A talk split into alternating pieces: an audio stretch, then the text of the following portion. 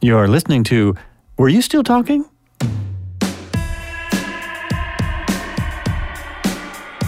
They pump out your blood and they pump in a, a new batch of blood, and all of it is the blood of children. All the big stars are going to be on TV now. I mean, it's just the way it's going. Your role, I think, will be played by Brad Pitt.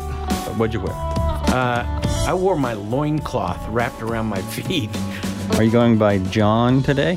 And that's absolutely true. You feel it in every cell in your body. Yeah, you can you can bend the truth and bend the visualizations no matter what your political affiliation. You could have an alpaca. My a, a girlfriend's daughter recently got married, and they had llamas or alpacas at the wedding. A recording room. They recorded uh, a couple songs in the kitchen of Rumbo. So wait, you you you microdosed before this, right? What? Hey, welcome back. This is Joel Albrecht again, and you are listening to Were You Still Talking? Today on the show, I have George Siegel. He has over 35 years of experience in television and film production. He's a former weatherman and TV reporter who covered countless stories about people who lost everything in disasters. In his current documentary film, The Last House Standing, which is mostly what we're going to talk about unless we get completely sidetracked, he explores the fact that most people think catastrophic destruction will never happen to them, and they have no idea if their insurance will actually get them whole again. We know a lot about that here in Oregon. Um, they, we've just gone through uh, two. Well, it was one. It was one big fire, but it happened in several different places. Two small towns were completely wiped out. So we understand about this. Welcome to the show. Thank you. Thank you so much for having me. And, and fire is one of the big subjects we could uh, we could talk about. So that's very relevant to most of the people on the West Coast, unfortunately. Yeah, apparently it's it seems to be becoming more relevant every year. Uh, we had our worst fire season in in known history. You know, as far as mm-hmm. people have been keeping track, and I think California did too. Uh, who knows what the factors were there, but um, it uh, yeah, it was devastating. It was very close. I live in a city where, so it probably wouldn't have come this far, but it was it was close enough. A lot of people, uh, well, a whole town lot was disappeared next to me, and then in Ashland, Oregon, another town was completely wiped out. So it, yeah, it's devastating. It's and uh, I know a lot of the people were probably not covered in any way. I mean, it's it's really unfortunate. So that is that's what your film's about. I mean, how did you how did you get this idea? Where did this where did this come from?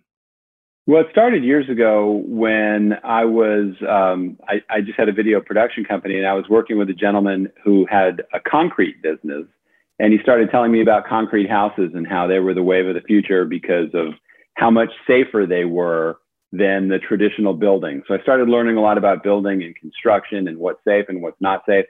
In my days in TV news, I would cover stories that would be about people who were victimized by disasters. When you're the weatherman, you go out and talk to people after a tornado or a hurricane, or you're out in the storm yourself. And so I had that element. Now, then the construction side. And I thought, wow, we really have no idea what we're buying when we buy a house. You know, we go look at it and we go, oh, look at the yard. The kids will love it there. Look at those granite countertops. Oh, I love the fireplace. And those are the elements that are eye candy that may make it a little more homey for you, but they don't mean that your home's going to be there after a disaster. So I think we're really thinking about the wrong things when we buy. Then I came up with the idea okay, I want to be the last house standing if a disaster hits. You know, I want to be the third pig that was originally what I was going to call it, the oh, third pig. yes. I, yeah. I, didn't think it was as catchy. and the idea was, yeah, build the brick house. Let everybody else come over to your house because you're going to be around. And so that was my thinking. And then this uh, tragedy happened in uh, Mexico Beach, Florida, with Hurricane Michael in 2018. And there was one house left standing on the beach. And I go, that is the last house standing.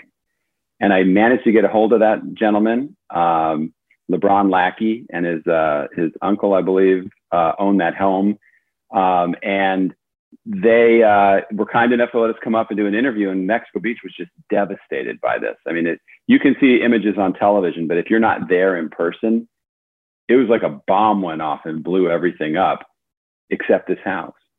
So that was the premise of our film. How do you get to be like that house? How do you survive? Not every house will survive, but then if you can't survive, how are you prepared to handle not your house not surviving?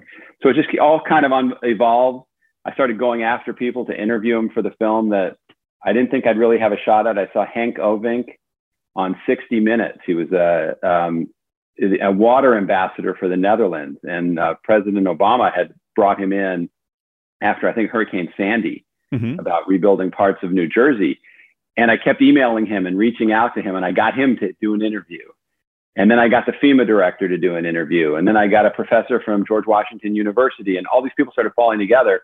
So now we have a film with experts, scientists, victims, all talking about the problem and how we can best deal with the problem. And it's something that everybody needs to wake up and start dealing with because every year it keeps happening. I mean, it's insanity to, to keep doing the same thing over and over again. And so that, that's where I'm hoping we can step in and make a difference. This makes a lot of sense to me because at one time I had fantasies about actually building a straw bale home. And I don't know if you know about straw bale construction, but it beca- it's a bit like building out of cement because they're so packed they can't burn. They have mm-hmm. incredible R value. Then you cover them with adobe or some other material. So it's kind of similar to building out of cement, but it's cheaper and a lot and it weighs a lot less. There was a uh, there was also people building out of tires, rammed earth. Have you ever seen the the rammed earth technology homes? Uh, I've heard of that. I've heard of, I've seen that show now that I think it's on HGTV where they're taking old railroad cars and building homes, uh, Right. small homes out of. I mean, there's so many things that can be repurposed to live in. Ultimately, you want to make sure that it's something that will survive where you're putting it. You could take one of those rail cars and put it in a flood area. It's not going to save you. You know, it's like you have to build for the area that you're going in, which means you have to have a solid understanding. So the kind of construction you're talking about, you want to find what the weak link is and would it be the right thing to build if you're living in the woods? You know, how, how fireproof is it? I don't right. know. And how much and how much mold might get in? I mean that. Uh, Yeah. that- that's a big thing too. That's something we looked at when we moved to Oregon. It's like, well, that wouldn't be great construction here. We bought a more traditional home.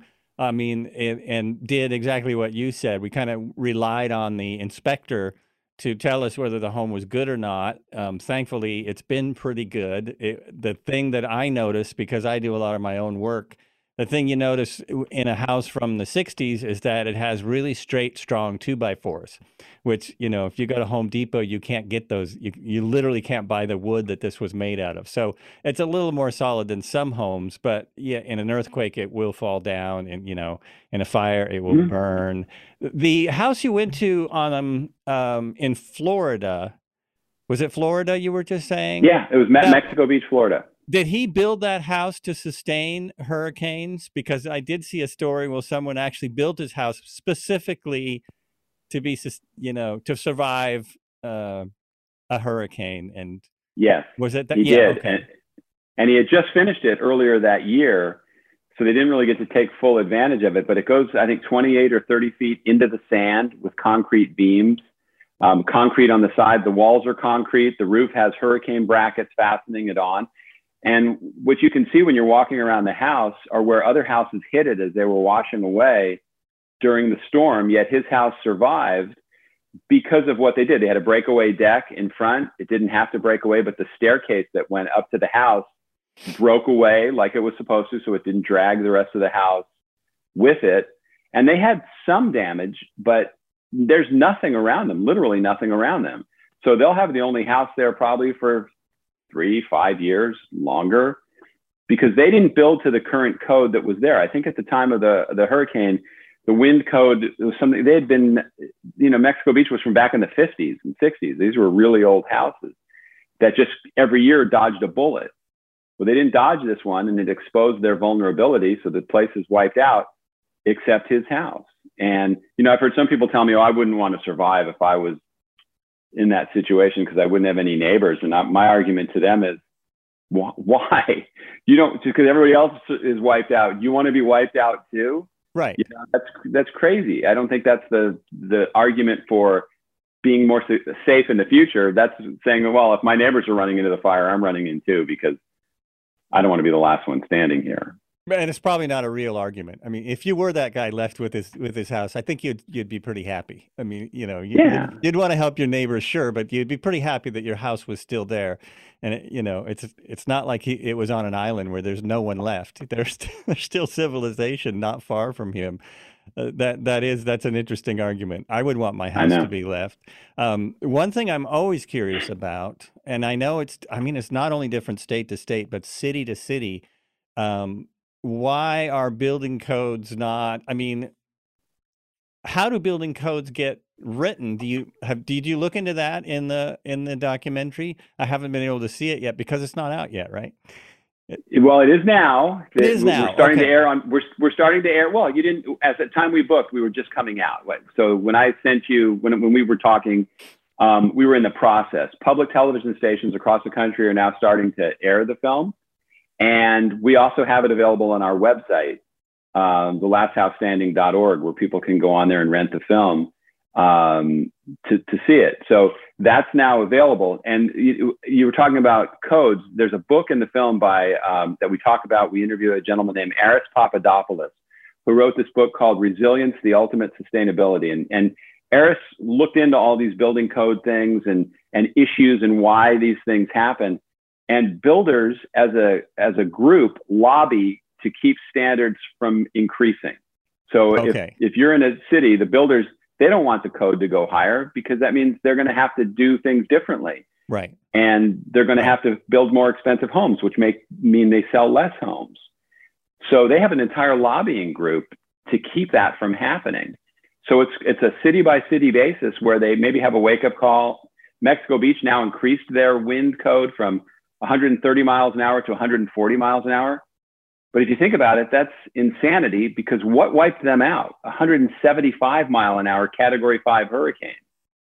So even if they build to the new standard, they would have possibly been wiped out. It still wouldn't work. Yeah. Yeah, that's crazy. Yeah. So South Florida, as Aris uh, points out in his book, South Florida has the toughest building codes in, in the country in, in terms of earth, um, in hurricanes.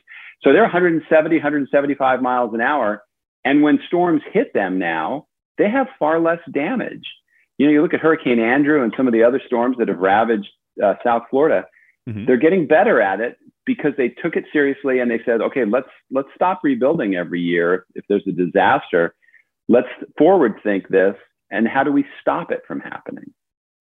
And that's interesting when people, because I oh, I constantly hear homeowners mostly, uh, you know, griping about building codes, and I often remind my friends, you know, those building codes are there so your house doesn't burn down. So a, a lot of those are being put in by the fire, de- like our fire department works really hard to make sure that at least you know people don't burn down from the building codes being so loose that it's kind of stupid and they you know they they they want to prevent the homes from from being damaged easily i guess and the uh i'm curious though can you build you know a home to be the last home standing affordably like like for the average person even though the average homeowner has a lot more money now than even when i bought a home Yeah. uh, you know I would say yes. yes The answer to that question is yes, because you look at Habitat for Humanity, hmm which we show in the film,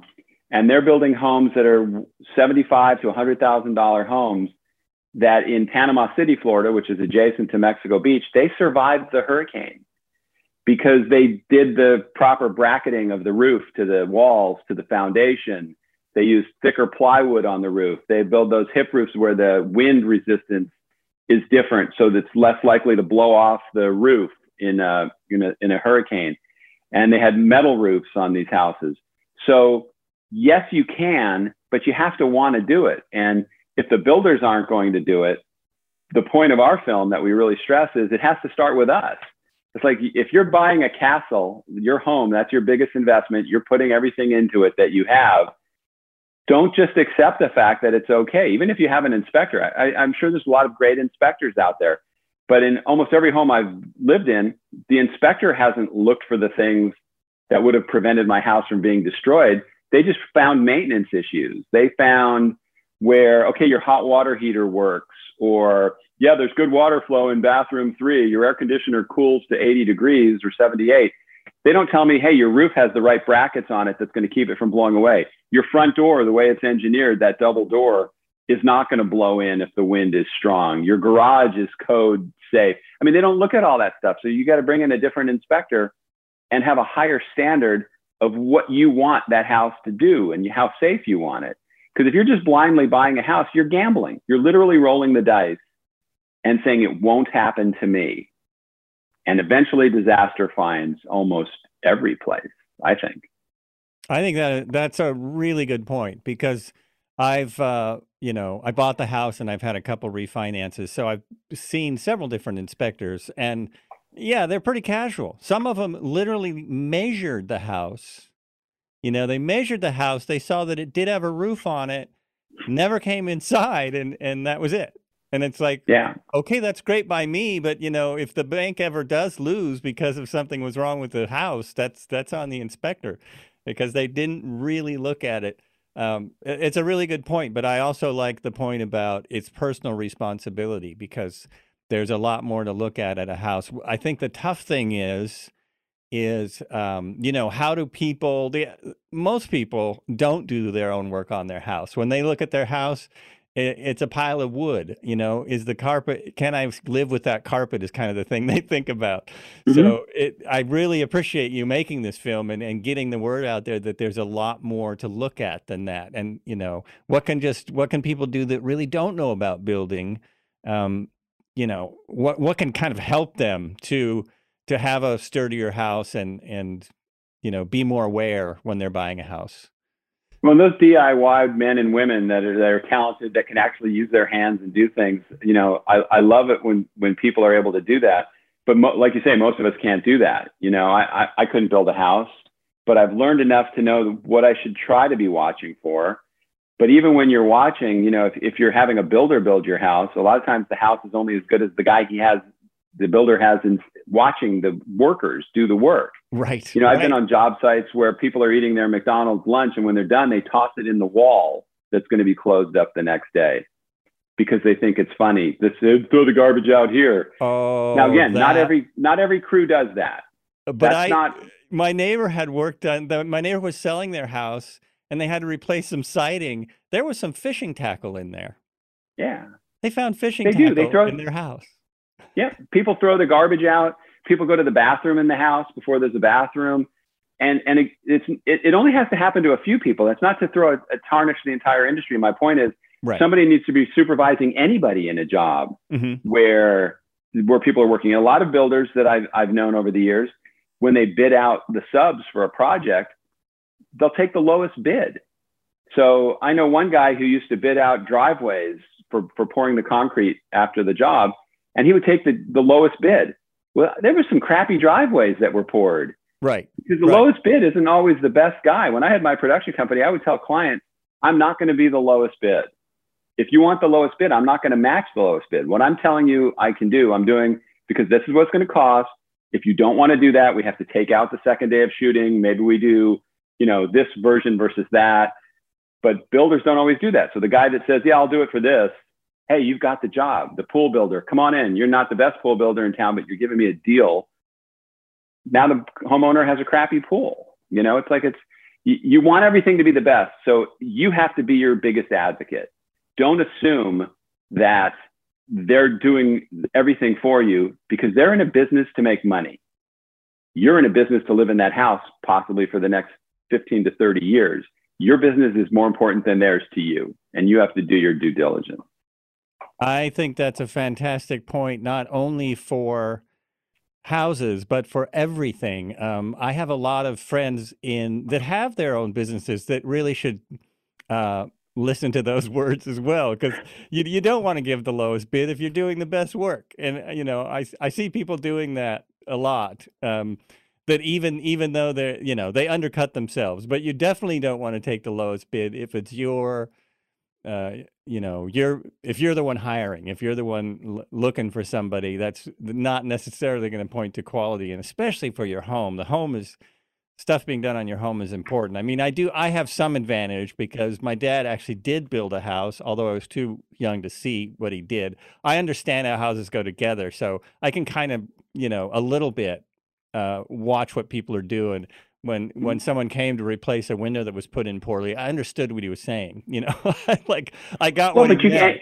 can, but you can So- do some common sense things on a job site. You can see how clean they keep the job site. Do they clean up every day while they're doing that? Does everything seem organized? Is everything running on a schedule? Is the timing good?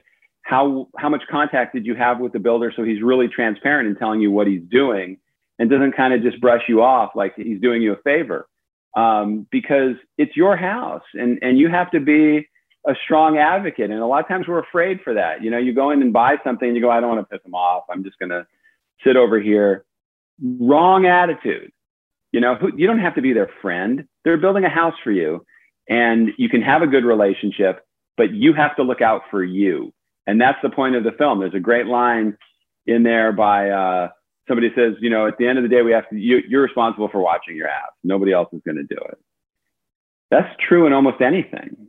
That is you know, true in almost everything. I mean, the idea of a clean job site. When I go to a mechanic shop, it better be clean. You know, people don't Mhm. even realize that when they go to get their car worked on. If the shop's not clean, go somewhere else because it means they're not taking care of the stuff. That you know, they're not. The same with a restaurant. Yes. There, there used Yeah, to be a definitely. restaurant. Definitely. I was when I was in college. We would go to this restaurant. Um, I'm trying to remember the name of it, and I won't say it anyway. But we would go in there one or two o'clock in the morning after a party, and we would just eat burgers and fries and everything. Well, one day I went in there for lunch, and I saw how filthy it was. I never went back because I go, this is disgusting. Who? Why are we eating here? Well, because you're you're hungover at one o'clock in the morning and you want food, but it, it, it, you wouldn't eat in a dirty restaurant if you knew it was dirty. The- As you say with a mechanic, you go to the grocery store. If there's scraps of paper all over the place and bags that are torn, you're not going to buy groceries there. Well, Right. your house is more important. That's where your family lives. It's where you're raising your children. You got to take it a lot more seriously. And you're yeah. Plus, you're probably going to be there a long time. It's a very it's a long term investment. And uh, if I mean, what can people do? What are some of the things people can do if they've already bought a house um, and they want to make you know they want it to stand up for longer? I mean, I, I assume it depends on where you are, but you know, is is there stuff you can do with the house you already bought to to make it safer for for anything? Yes, in most cases, there's some that you can't. So, for example, I live in, in Florida, and in Tampa, Florida, there's a path that hurricanes would take that, that historically have been proven. They, there was a hurricane study that we talk about in our film that if the storm comes from a certain direction at a certain strength, half of Tampa could get wiped out. I mean, it literally, because of the bay and the proximity, we could be completely wiped out by a major storm. Well, we had a small tropical storm that hit us at the end of the season this year, following that exact same path. But it was, wasn't even a hurricane, and there were a lot of homes that were flooded by it because they're at sea level. And now the flood elevation in, in neighborhoods around here is 10 feet. They say that's what you want to be built to.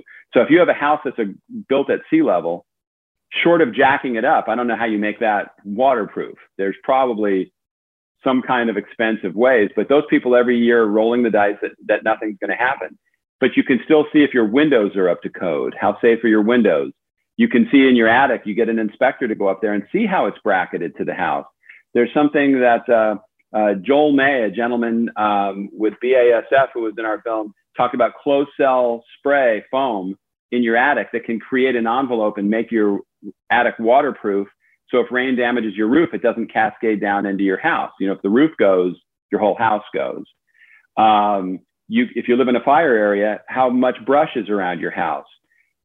Can you get, you can buy a paint that's fireproof and paint your house with it. You can get a spray foam kit that you spray your house down with foam if a fire is coming. Um, are the vents in your house, can, make sure embers can't get in. You know, where are the vulnerabilities? Where are the openings? But you want to get a professional to assess that for you. It might cost you, you know, anywhere from 150 bucks, three or 400 bucks. But think about that compared to what happens to people when that house actually burns down. You know, you have a deductible, then you have to go through the hassle of finding a place to live. You have to replace all the belongings you have. The cost of being proactive is a lot less expensive than the cost of being reactive. So, but people don't want to do that. You know, you go, I don't want to spend $150 to have an inspection. I'd rather go out to a nice dinner and, and a movie. Maybe we're not going to movies now. Bad example. Maybe we're ordering takeout. Coffee. The point is, yes. the point is, they want to spend their money differently, and I understand that. Yeah. But the money you spend on making your house safer might be the best investment you ever make, because we all spend a fortune remodeling every year. I think it's a multi-billion-dollar industry of remodeling your house. Put that money into making sure your house is still going to be there. I think that's pretty important.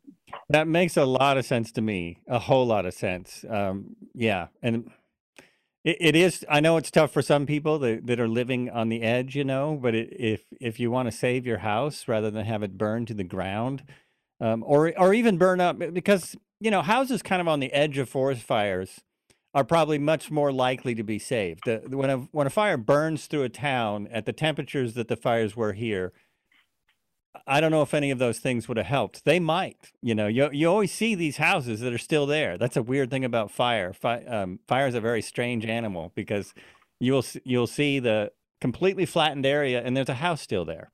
So some of that is just happenstance, but I'm sure that any of those things might improve the possibility of of that um, of that still working. Those are really really good ideas. Be proactive, not retroactive, and especially because uh, I think most people are underinsured. That's something uh, I saw you talk about also in in the uh, documentary. That Absolutely. Malibu, California is a great example. Well, we'll talk about the two extremes. Paradise, California in 2018, the whole town burned down.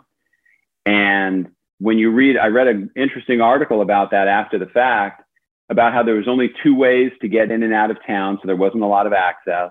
Houses were in the woods. People really wanted to live in the woods. And if you look at the whole structure of that, it was a risk that people were taking, but something inevitably was bound to happen. And it's tragic. Their lives, the, the loss of life and everything is just heartbreaking. In Malibu, California, where it's a little more spread out when the fire hit that we covered, the Woolsey fire, there were some houses that the fire department, the local fire department had to go other places to fight fires. So the firefighters that all came in to that area weren't even from that area. So they didn't know the neighborhood. There were some houses they just let burn down because they w- weren't sent in to fight the flames. They were down at Nobu eating sushi. Literally, this is true. They were doing that because the, the power was out and they had to get rid of the fish. It wasn't the firefighters' fault. You know, somebody told them not to go do that. hmm Those guys are heroic and do a, a terrific job. But people were upset that their houses were said, well, we're going to let that one go. We, we can't save that one. And those people lost everything. And the, the cost of losing everything is, in a place like Malibu, because the building code has evolved over the years, they don't let you just come back and rebuild a different house and get a permit right away. The only way you can get a permit immediately or quickly is to follow the footprint of the house that was there, which may have been from 30 or 40 years ago. Plus, when people built those houses 30 or 40 years ago, they might have had it paid off. So they don't insure it the same way that they would of a brand new house. Then, if you don't have a mortgage because your house is paid off and you go to your insurance company, the mayor of Malibu at the time, this is a, a we didn't put this story in the film, but it's disgusting. He went in to file his claim to get his, his money. And the insurance company said, You're going to have to take us to court to get paid he got a court date two years down the road. His house was completely wiped out by fire, but because he didn't have a mortgage, there was no mortgage company to fight the insurance companies. So the insurance company just said, "Oh, the hell with you, come get your money." Now, when they go to court two years from now, they're going to pay it. Do you think an insurance company in front of a jury has a chance? not a chance. And the homeowner, no, Not a that's, chance. that's and it's the five mayor, minutes. They'll be wiped. Yeah, that's So- that's. But th- mean- but this guy's screwed for two years now, Yeah, I mean, waiting for that. and I'm so shocked that an insurance company would treat someone that way. I know it is okay, shocking. I'm, I'm not shocked. Uh, that's terrible. That's a, that's an Yeah. absolutely terrible story, and it's strange because it's another it's another sort of example of why paying off your home is not always the best policy. I mean, I've heard other reasons for not paying off your home because the interest usually on your home is far less than interest on that you can do get with your money. So it, it, that's interesting that having a mortgage in that case actually would have protected him more because there would have been someone to back him up. But it doesn't make up for the fact that the insurance company um, that I mean that's just terrible. They Well, in most cases, Hey. the big guy can bully the little guy. I had a company years ago where we had a logo for our company that looked nothing like Best Buy's logo. Nothing like it. You you wouldn't even if you put them next to each other, they were not related in any way. But Best Buy didn't like our logo, and they sent us a letter saying we had to stop using it, or they would sue us. We had 30 days to change our logo. So I called the top lawyer in town and said, "This is complete BS. Let's fight this." And he goes, "You'll win, but you won't be able to afford to win. You'll, Best Buy will just bury you." because they're the big company and you're the little right. guy. So unless you unless you have something behind you that can square up the fight, you have no chance. And sometimes you just have to walk away. Insurance companies are known to do that. It was years ago, Travelers Insurance just had this period where they denied every claim that people made. That was the policy because they knew a percentage of people wouldn't file the claim again. And you know, I'm sure there's good insurance companies that I don't know. I'm not a fan of the industry, uh, but you're at the you're at the whim of them paying you. You have to prove everything you have and justify did you actually have those items. I mean, they're in business to make money. And I, I heard a story that in Florida, with all the hurricanes they had a few years ago, the insurance industry still came out making money that year. So this is always amazing to me too, because I do hear whenever there's a huge disaster, the you hear the insurance companies really whining and in some cases asking for bailouts they don't just make money they make money like cigarette companies. I mean you know they make money o- almost like uh, social media companies but not not that big. But you know they do mm-hmm. really well. And uh, yeah it's it's absolute tragic when they say because they're the rates they're charging are far more than what's needed for you know to pay off their payoffs. Their their payoffs are teeny they're minuscule compared to the the amount that's why they try to be so big. That's why the bigger ones want to be big. We're with a smaller insurance company that has been actually saved us money by calling me up and saying, uh, "Oh, we can adjust your insurance every couple years." So I've I've been really amazed. But it's a special insurance company for teachers, so they're in a whole different bracket. They started out as a nonprofit, now they're a for-profit. But um, you know, so many large companies. I mean, I've been uh, I got a check for an insurance company. I think it was Farmers Insurance, like five years after a car accident. They finally figured out that it, it was, you know, it was ridiculous, and it wasn't a big check. Yeah. It wasn't helping with the problem at the time. But yeah, they will. Uh, their policy. There's a movie called "Thank You for Smoking," where they talk a lot about how insurance works. yeah, and and you know, it, it's it's it's okay to be critical and I'm sure there's good ones and there's ones that have helped people and there's going to be great success stories in right. in anything. Yeah. But the overall experience is generally not a positive one. Yeah. Because I have known people that have been paid out uh, immediately after losing their house, like paid out very quickly. So it, it does. It depends on on the company. And I mean, one one thing that's tragic is that I um I know in this area a lot of people that lost their homes, they don't necessarily know where to go um, you know, if they didn't have insurance, FEMA probably would have been able to help them, but they don't necessarily know how to contact FEMA, and they don't necessarily know how to contact their insurance company. So that that seems like a problem too. That's definitely a problem I've heard of on a personal level. Is people don't necessarily know where to get help, and that makes it really hard.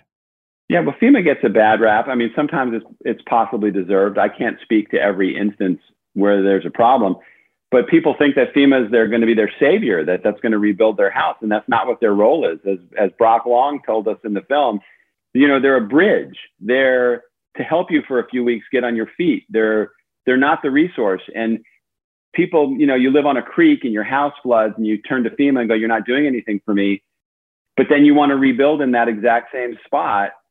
And it's like at, eventually there's personal responsibility, I think, is something that has to be big for everybody and one of the things we learned most from the film, when you put yourself in a position where you now need somebody else to save you, you've lost. You're the game's over, pretty much over, because it's out of your control. You know, when the, the hurricane hits and your house is badly damaged, there your neighbors might be great. The first responders are great. There's a new, there's a web of people that come together to help you. And then all the people, like if you've ever turned a light on in New York City at night and shined it into a corner, all the rats and cockroaches, those are the people yeah. that come out to prey on the victims of a disaster. And they'll drive by with a tarp and say, I can cover your roof for you, but it'll be $5,000. or sign your insurance over to me and I can fix it, and they rip you off. Um, so once you're vulnerable and damaged, anybody looks like a hero, but they're not always there to help you. And so that makes it more important to not end up in that position because then you're living the life of a victim. And those people have horrible stories to tell. The people in Panama City and Mexico Beach that we met are going to go through years of, of horrible situations. And it, your heart breaks for them. And also, the media leaves after the storm. They're there. Jim Cantore is there when the hurricane hits, but he's not going to rebuild your house.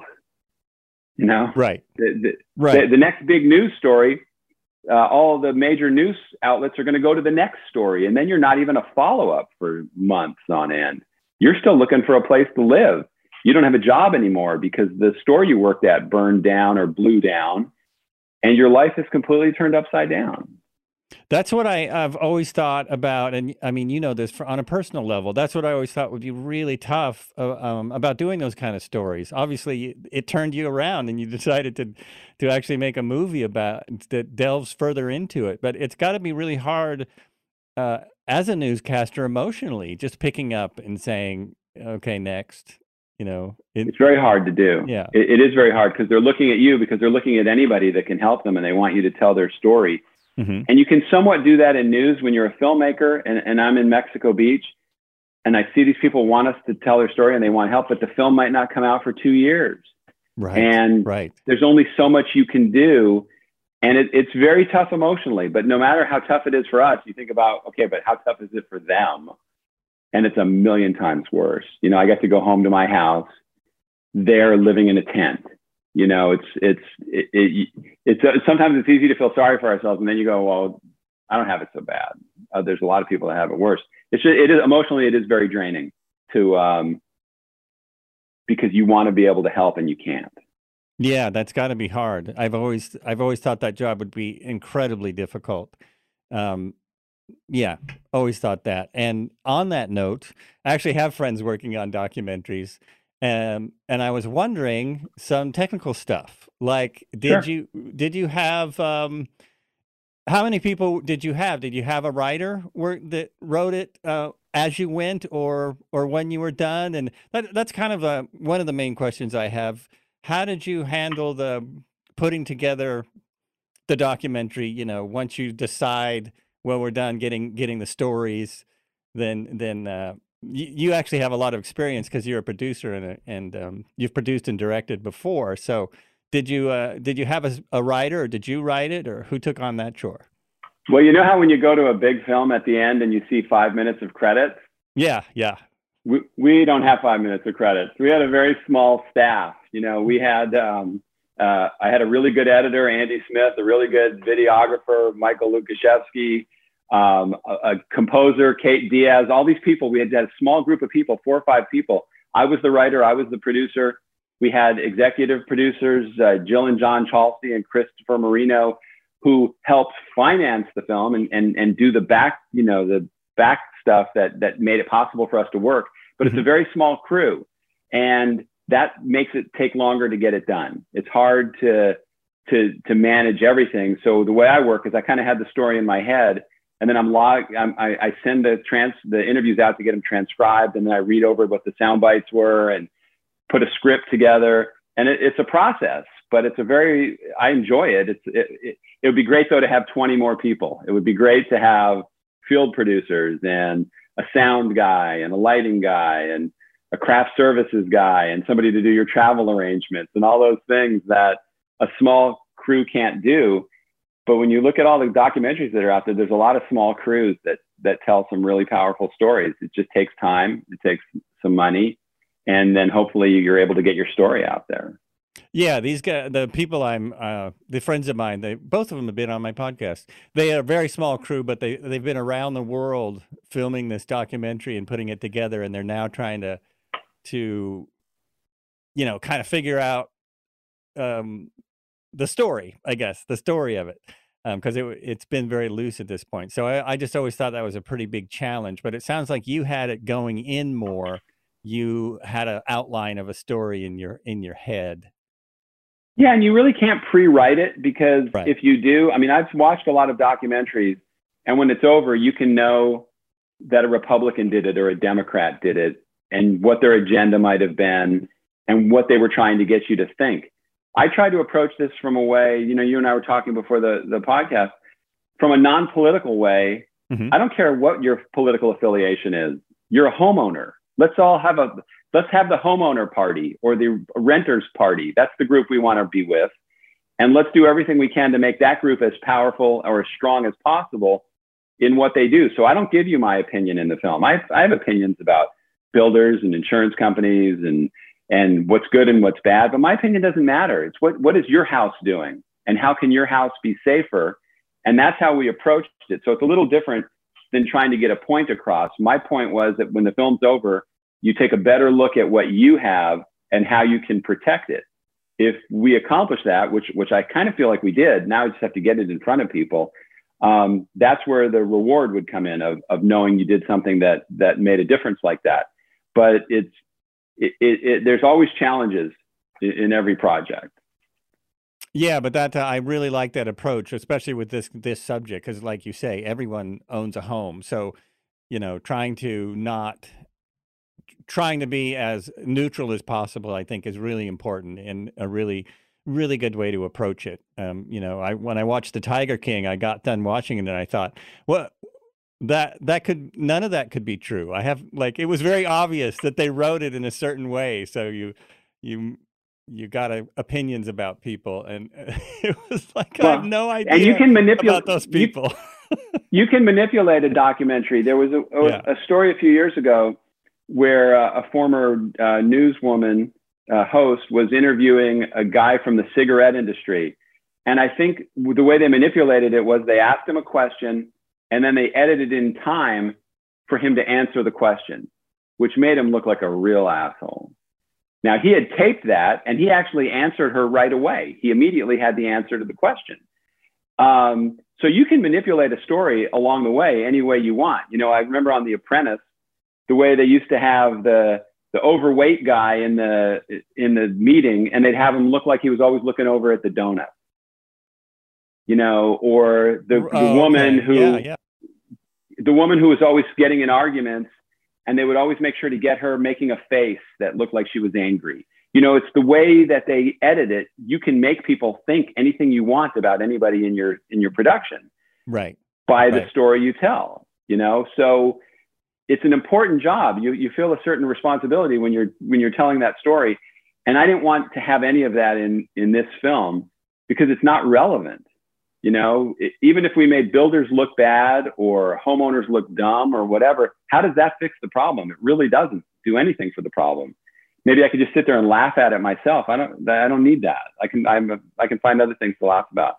So I really just tried to stick to this is the story, this is the problem, and this is the solution. And and hopefully that's what we did. Um, that I guess we'll see, but that's what I'm confident that we accomplished.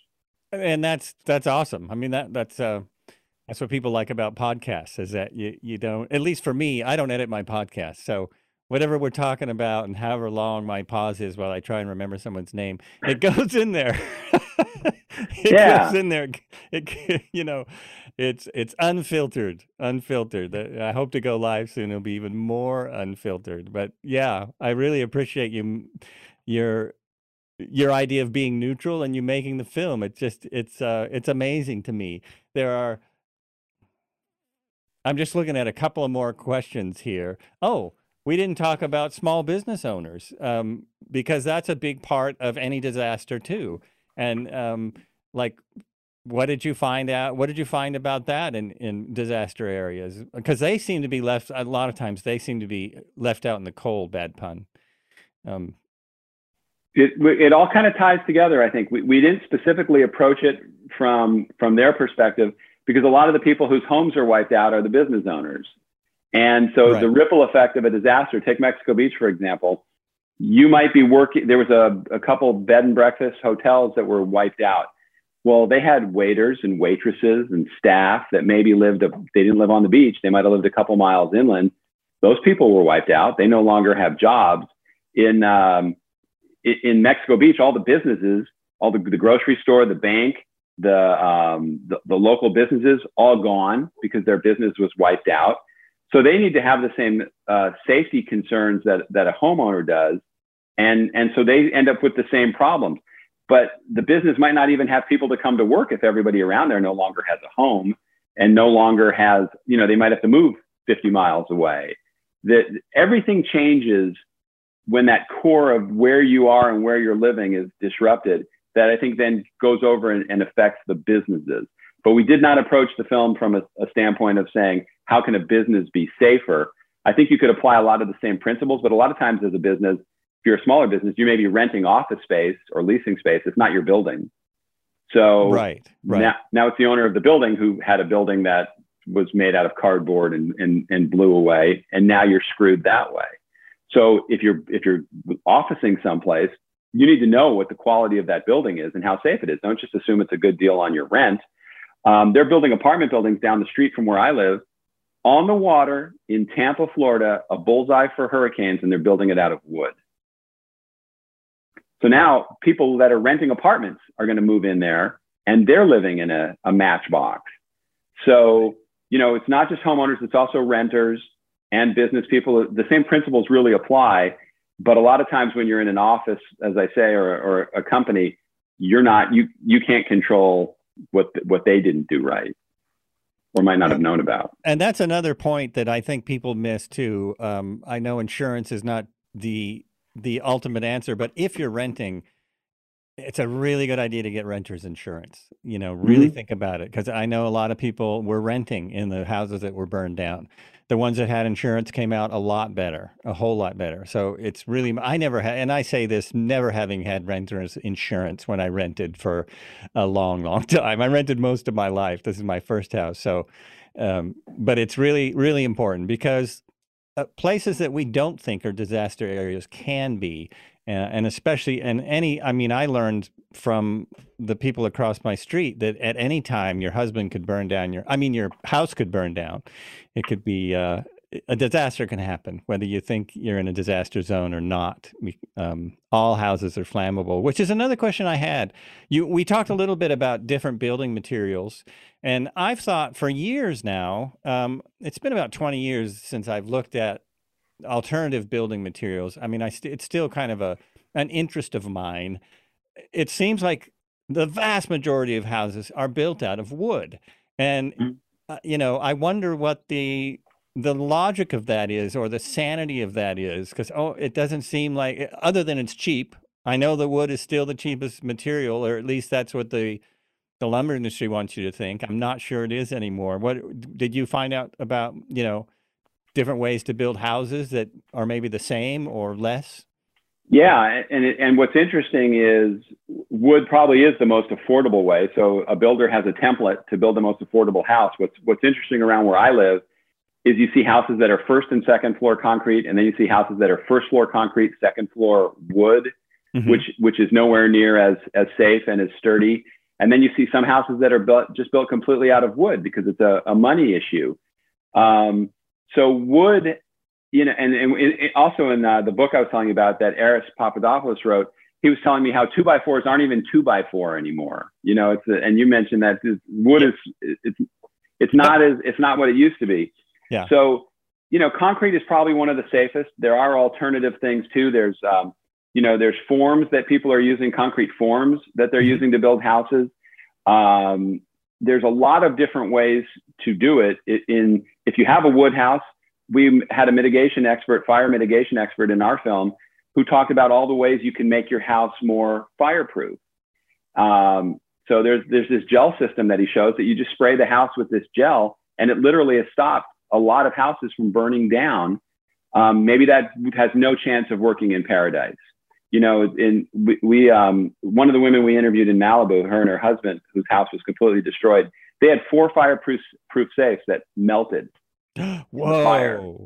And they had a pizza oven that they had imported from Italy in the backyard. The pizza oven survived, and the woman, Mrs. Carradine, said um, she wished she had put her jewelry in the pizza oven, and it Right. would have survived because Right. the fireproof safes did not.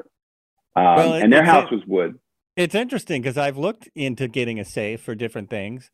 and um, they tell you right on the safe the temperatures. And I knew the temperatures of the Paradise Fire and the temper, and it's like so most of these are useless and they're cheap. You know, they're cheap.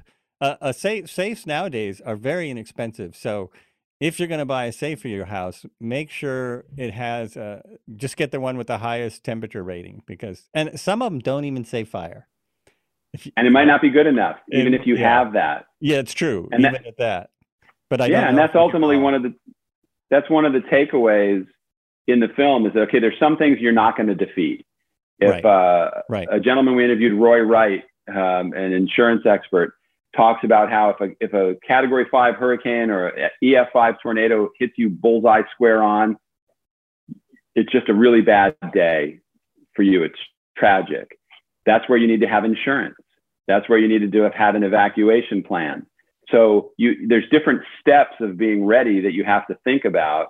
There's first, how can I be as safe as possible? But if something does happen, how do I recover from that as fast as possible? So there's multiple multiple layers to what you have to think about because it's not as simple as just saying. Um, Houston is a great example. With Hurricane Harvey, if you live in an area that doesn't have historical flooding, flood insurance is not very expensive. It it, it might only be three or four hundred dollars a year. Um, if you live in a flood area, it might be thousands of dollars a year because they know they might have to pay you. Well, all the people that got wiped out by Hurricane Harvey with flood damage could have got an insurance policy for next to nothing, but they didn't think about it because they hadn't had flooding there. Brock Long told us if you live in a place where it rains, your house can flood. Think about that. So maybe it's something that's worth having. But what happens is you go three or four years and you don't have a flood, and they go, ah, let's not spend that three hundred dollars on flood insurance. We can uh, we can take a couple nights out in uh, Vegas or something, and then the flood hits. You know, you you almost have to look at his insurance as I'm not going to get mad if I don't need it. I'm going to be glad I didn't need it. And don't take it off of your property because you've had a few good years. Disaster eventually finds almost everywhere in some way. And it's how ready you are that can make the difference between losing everything or, or surviving it.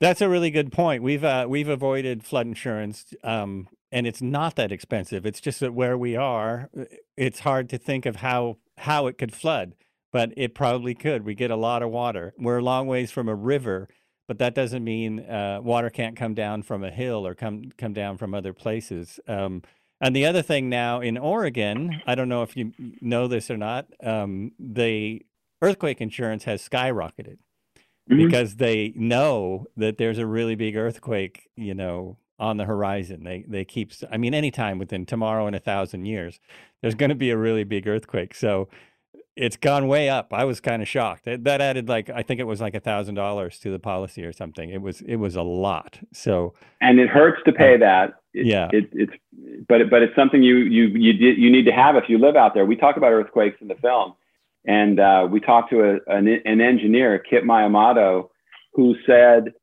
Uh, he used Japan as an example how they build to avoid these disasters. He said if, if when the major earthquake hits the west coast, uh, LA or San Francisco, half of the buildings won't be inhabitable after that because they're built without thinking about that. They're saying, well, I, I, the cost of doing that might be worth, might be more than hoping the building survives 20 or 30 years and then we have to build it again. So they're looking at the bottom line for the building, not all the people in the building. And, and that's crazy if you're the one living in that building. You know, they should be using those methods of construction that have give you a better chance of surviving an earthquake. Just to say, hey, you'll live, but your building is uninhabitable is, is I think throwing away an opportunity. Let's build a building that that we can move back into afterwards that will survive. It's po- the technology exists to do it, but he said people don't want to pay the money. He thinks it's insane. He says it in the movie. He goes, it's insane that they're not using this technology to build better homes and buildings in earthquake areas. Uh, yeah, it's especially insane when they've had earthquakes. I mean, it, it's recently. You know, I lived through an earthquake in in um, in California. I was in the Northridge Quake.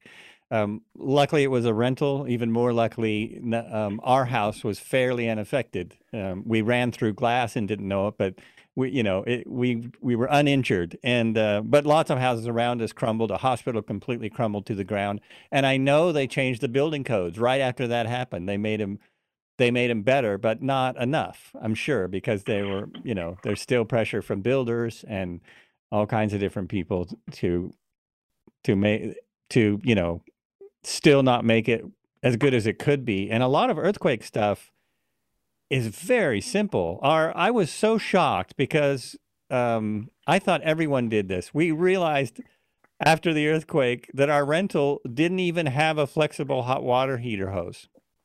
Wow. And we realized that because it snapped.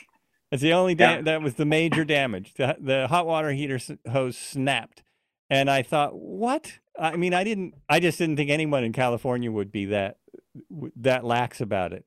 Um, luckily, the entire hot water heater didn't explode, but yeah, it, it's simple stuff. I mean, some of it is very simple. Strapping a hot water heater and putting a flexible hose on it is, um, you know, it costs almost nothing. And there's a lot of retrofits you retrofits and even and especially even cheaper when you're building a house to make it more earthquake proof. So I'm kind of shocked. Absolutely. Yeah. You're right. You know, I was in San Francisco um, at the World Series in the 89 earthquake.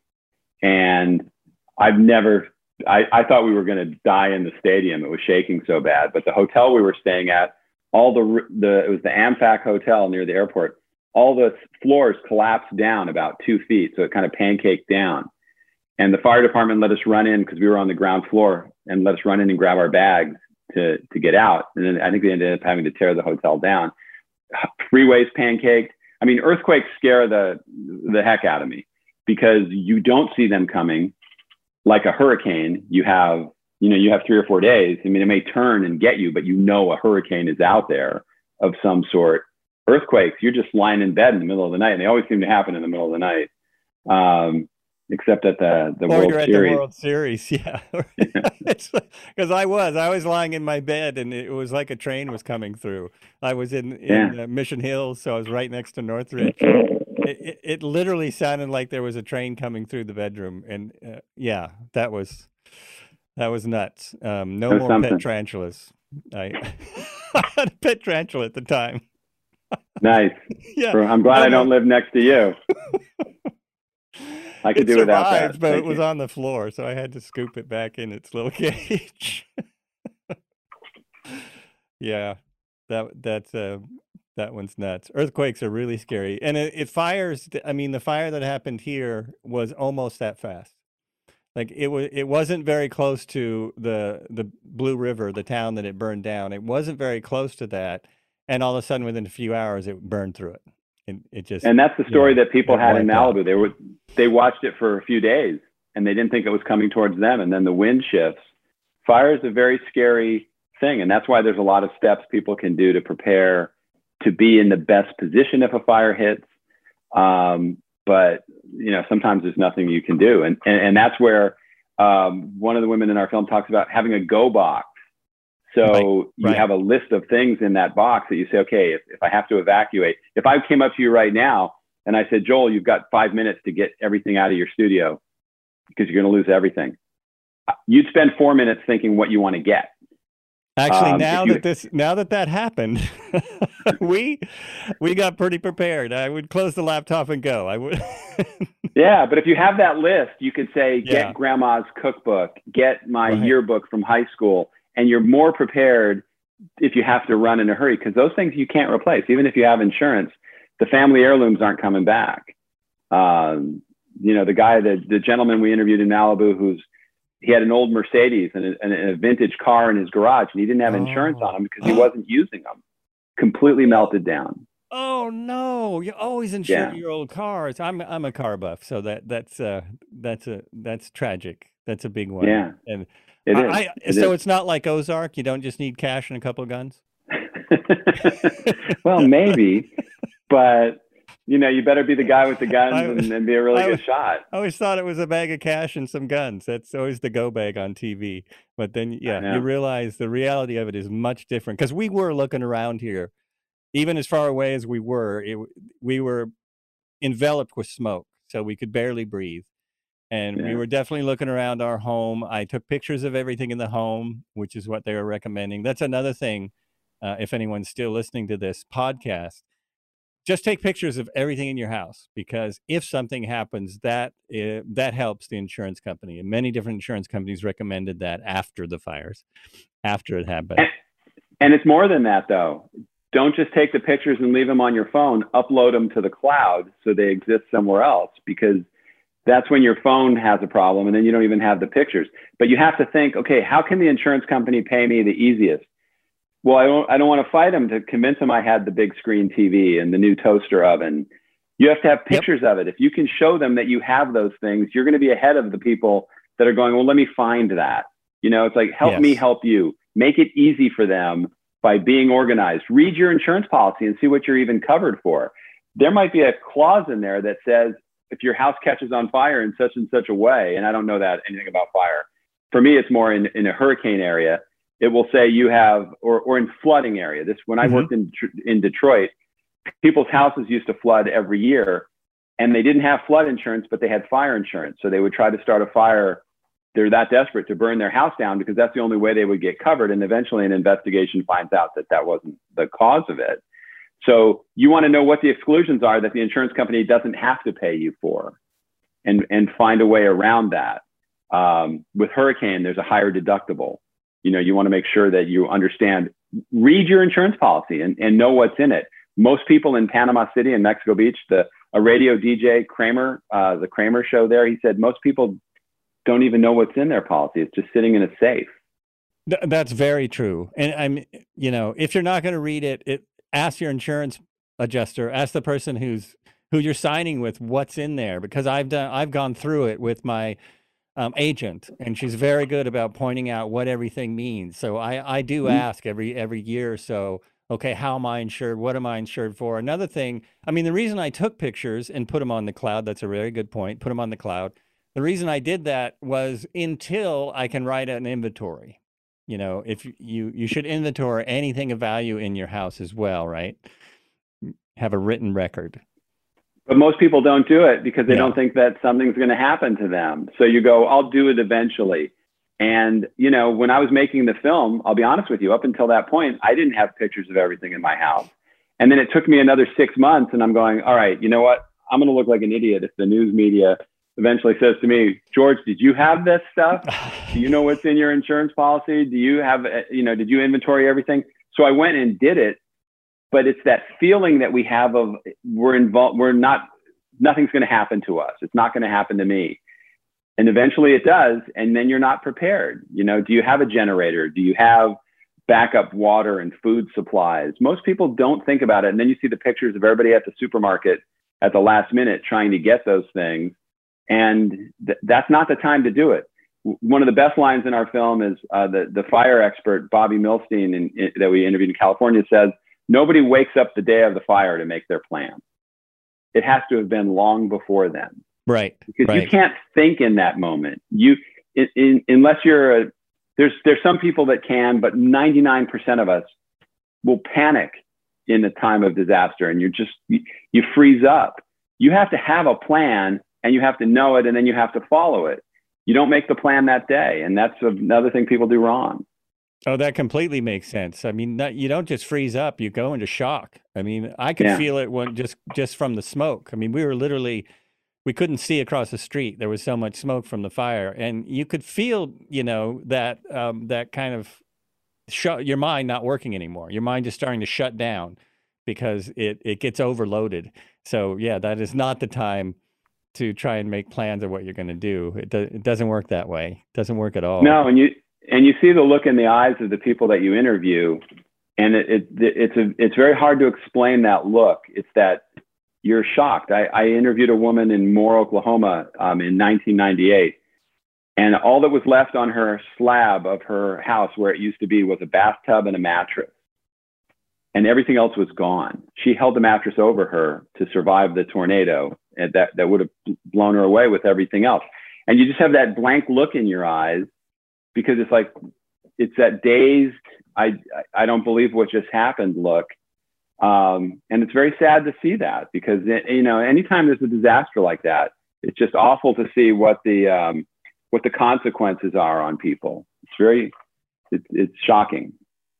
Yeah, it is, and we all feel a little of that in the last nine months, I think, because uh, uh, you know I don't feel the sense of security that I had nine months ago at any time right now, um, just because of what the country's going through. Even though it's not really a concern so much, you know, where I am and with the precautions I'm taking, but uh, definitely have less of a feeling of security than I had than I did before uh, COVID hit. So it's it's kind of an eye opener. As it, I kind of relates, I think, to we're not, you know, things aren't always as secure as we think they are. We're we're kind of in a we get we get lulled to sleep thinking that nothing could go wrong.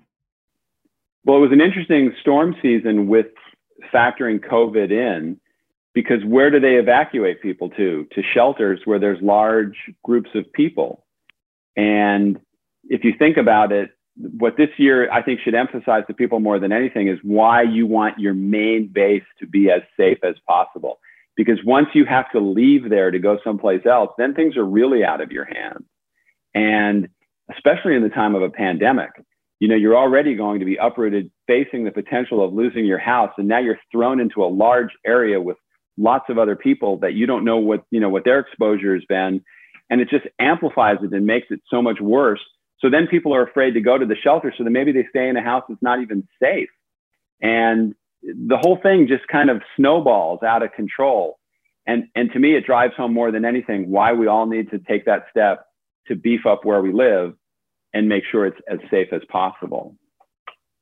Yeah, that it, it totally makes sense to me, and I'm gonna have to uh, watch the film and, and do more at my own place. But yeah, I think uh, this is a pretty good spot to wrap it up. You have, I mean, it's been fantastic having you on the show, and uh, really appreciate uh, you doing this work and you put it. I, I know how much work it is to do a documentary. Um, I know how much work it is to do any film, but it seems like documentary filmmaking is usually a smaller budget and it's it's a lot of work. So I really appreciate you doing this. Well, I appreciate you having me on. Thank you for the kind words. Tell people, you know, if you can put it up, the lasthousestanding.org, and it's the lasthousestanding.org. And we have a resources page on there where people can go and you can find out if your house is in a flood area. You can learn about resilient building. You can learn about um, all the different things you need to know from different websites that we've put on there to make it easy for people. You can watch the film. We have some cool last the, the last house standing gear. You can get a hat or a T-shirt or a mug. And as a nonprofit film company, that's what keeps us going. And what we are committed to is it, money we can make from the film. We're putting into marketing the film so more people see it. So I really hope people will watch. Let me know what you think. Um, we're always open to suggestions and ideas, but I think the most important thing is that people see it and do something about it. Absolutely, and yeah, it'll be in the show notes. As many links as I can put, uh, you know, put around it. As, many, as much information as I can put there. The last house standing. You've been listening to. Were you still talking? This is Joel Albrecht, and I've been talking to George Siegel, the producer, writer. Uh, probably cameraman sometimes, all around uh, of The Last House Standing and other documentary films as well. So go to the website, check it out. There's uh, a lot of amazing info in this in this episode. Thank you so much for being on, and uh, be good to each other.